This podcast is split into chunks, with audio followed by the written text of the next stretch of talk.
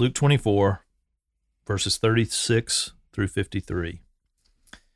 As they were talking about these things, Jesus himself stood among them and said to them, Peace to you. But they were startled and frightened and thought they saw a spirit. And he said to them, Why are you troubled? And why do doubts arise in your hearts? See my hands and my feet, that it is I myself? Touch me and see. For a spirit does not have flesh and bones, as you see that I have. And when he had said this, he showed them his hands and his feet. And while they still disbelieved for joy and were marveling, he said to them, Have you anything here to eat? They gave him a piece of broiled fish, and he took it and ate before them. Then he said to them, These are my words that I spoke to you while I was still with you that everything written about me in the law of Moses and the prophets and the Psalms must be fulfilled. Then he opened their minds to understand the Scriptures and said to them, Thus it is written that the Christ should suffer and on the third day rise from the dead, and that repentance and forgiveness of sins should be proclaimed in his name to all nations, beginning from Jerusalem. You are witnesses of these things. And behold, I am sending the promise of my Father upon you but stay in the city until you are clothed with power from on high. Then he led them out as far as Bethany, and lifting up his hands, he blessed them. While he blessed them, he parted from them and was carried up into heaven. And they worshipped him and returned to Jerusalem with great joy, and were continually in the temple blessing God. This is the word of the Lord. Thanks be to God. All right, we're finishing our long trek through Luke today. And we we had to bring out the ultimate closer, one Mr. Jason Byers, to just put this one to rest with us. Scraping the bottom of the barrel. uh, yeah. In other words, everyone else was busy today. So. I had my Wednesday free. yeah, yeah. No, no. But it's great to be joined by a great Christ Covenant elder as we look at these final words of Jesus to his disciples. Um, he he promises the Holy Spirit and um, you know, one thing, Jason, that uh, Barrett and I were talking about, uh, I think yesterday with the road to Emmaus, is Jesus easily could have just you know resurrected and ascended right there, you know, or like appeared to a couple people and ascended. Yeah.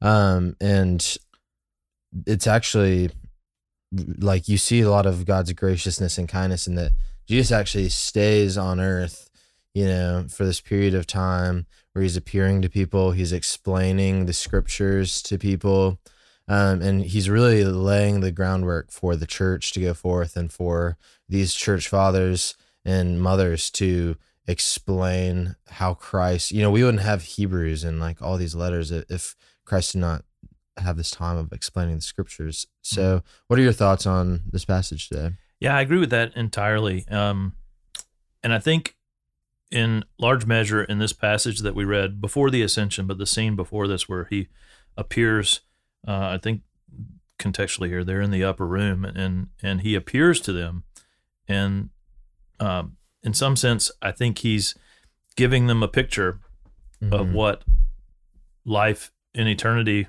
will be like. Mm-hmm. Uh, I think in order to ground their hope, so that they do go out with a sense of urgency to tell everyone about all that they've seen and heard mm-hmm. when Jesus was among them. He, he, first off, they they're marvel at his body. Hmm.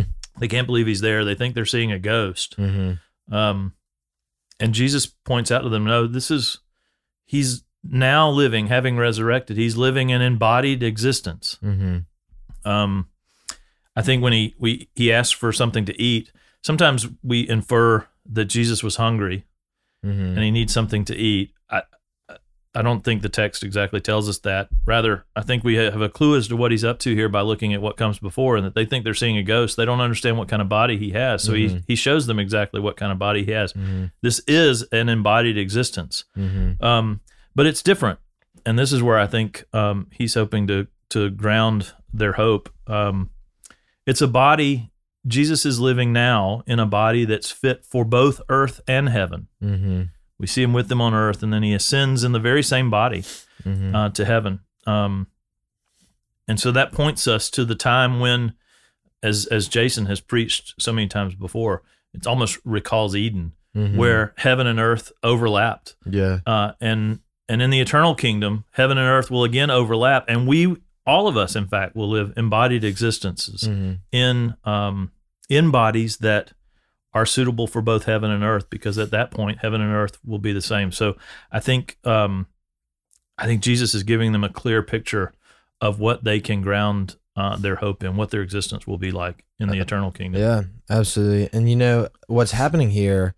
It's a it's a big cornerstone of of apologetics. It's like a big big pillar. Is you know these men a few days ago um, when Jesus is being crucified, they're nowhere to be found. Yeah. You know we have uh, Simon of Cyrene. Uh, we have the mourning woman. You know, we know from elsewhere that John is there. Um, but Peter, he's run off and denied Christ. Judas has hanged himself. All the other disciples, they're just nowhere. You know, presumably they went back and hid in the upper room or something. And I love the way the book of Luke ends that they're continually in the temple worshiping God. Yeah. And so this this group of cowards, then at the end, they're they're in the temple, they're worshiping. You know, in the temple, they're they're kind of going back into enemy territory. I mean, it was the chief priests and scribes who killed Jesus, and you know, like they they were on the most wanted list, and so there's something that they saw and that they encountered that rather than just being dispirited, you know, sort of ragamuffins of a failed revolution, they're actually going back boldly to the temple. They're going to synagogues teaching. And so simply there there had to be something incredibly stirring, Yeah. incredibly impactful and emboldening. Um, and here we have them eating with Jesus and being promised the Holy Spirit. So Yeah. They, they certainly believe they had been witnesses to something yes, transformational. yeah, Um, and it appropriate, I think, that Luke ends in the temple when Mhm. that's basically where Luke's story began as well. yeah, yeah. Um, and so we end in the same place we began with joy and and blessings of the people blessing their God. Mm, I, thinking through this, I, I remember um, a few years ago when the Braves won the World Series for the first time in yeah, 25 years. Um, in Atlanta, uh, all the schools were out Mhm. on the day of the parade. You know, Yeah. we, the city held a parade. The team ran through, rode through downtown, and Yeah. rode through Cobb County, and thousands upon thousands of people were there to celebrate the Braves' victory. Yeah, which And- this was like a month after I moved to Atlanta. Is that right? yeah, it, it was Oh, wow. it was awesome. But I also have literally never lived somewhere that cares about baseball, and uh, and so it was such a uh, like strange experience. well, yeah, the Barons in Birmingham. yeah, you know, yeah, so- yeah, Birmingham. Um, but uh, in any case, I just remember the the city stopped. Um, Mm. schools were out.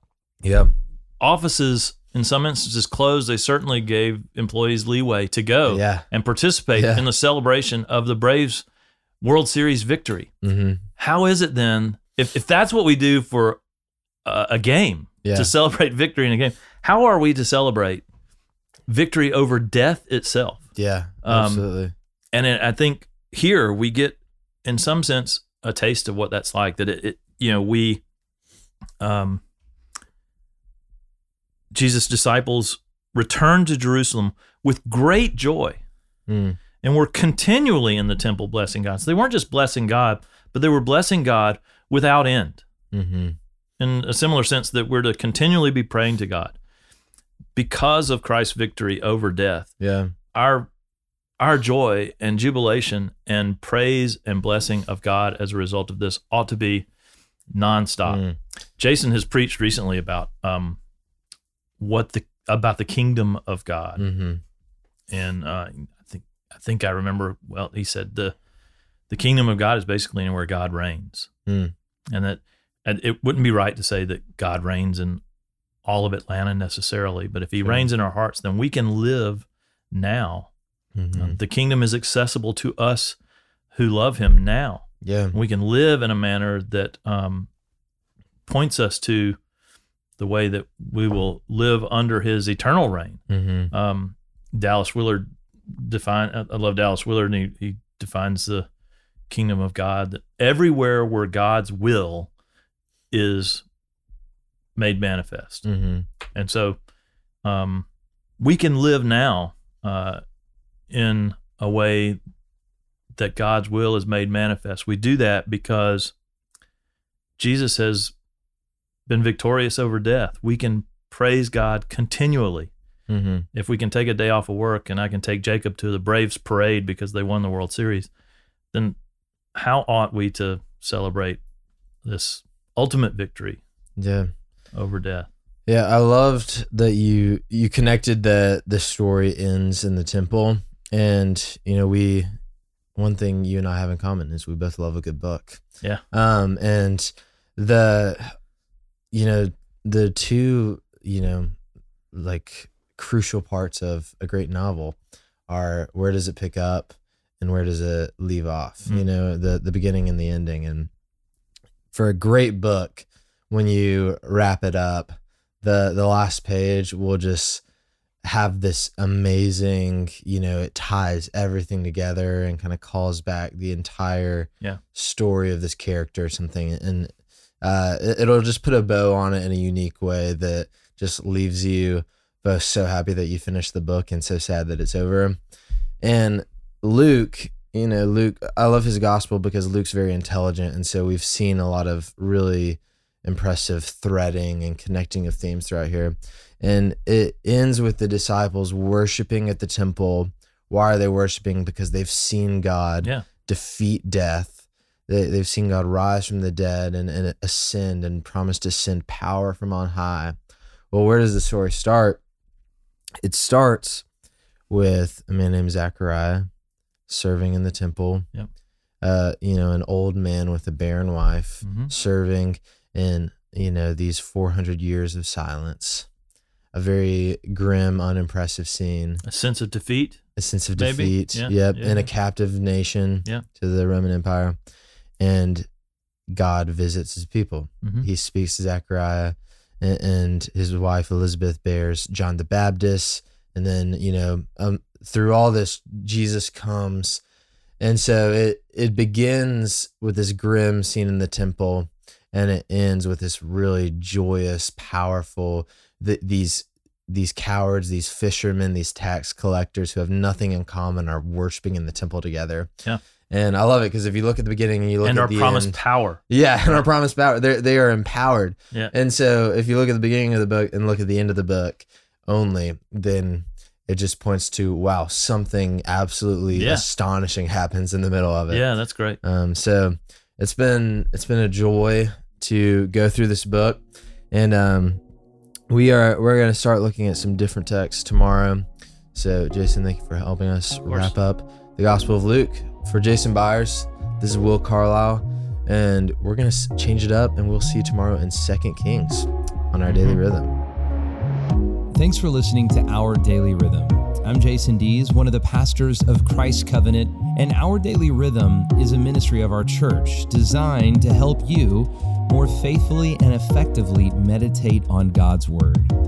If you ever have a question for us about one of our Bible readings or one of your own Bible readings, please don't hesitate to text us at 404 465 1737. Again, that's 404 465 1737. Or email me directly at jason at christcovenant.com. We'll meet you again tomorrow for our daily rhythm.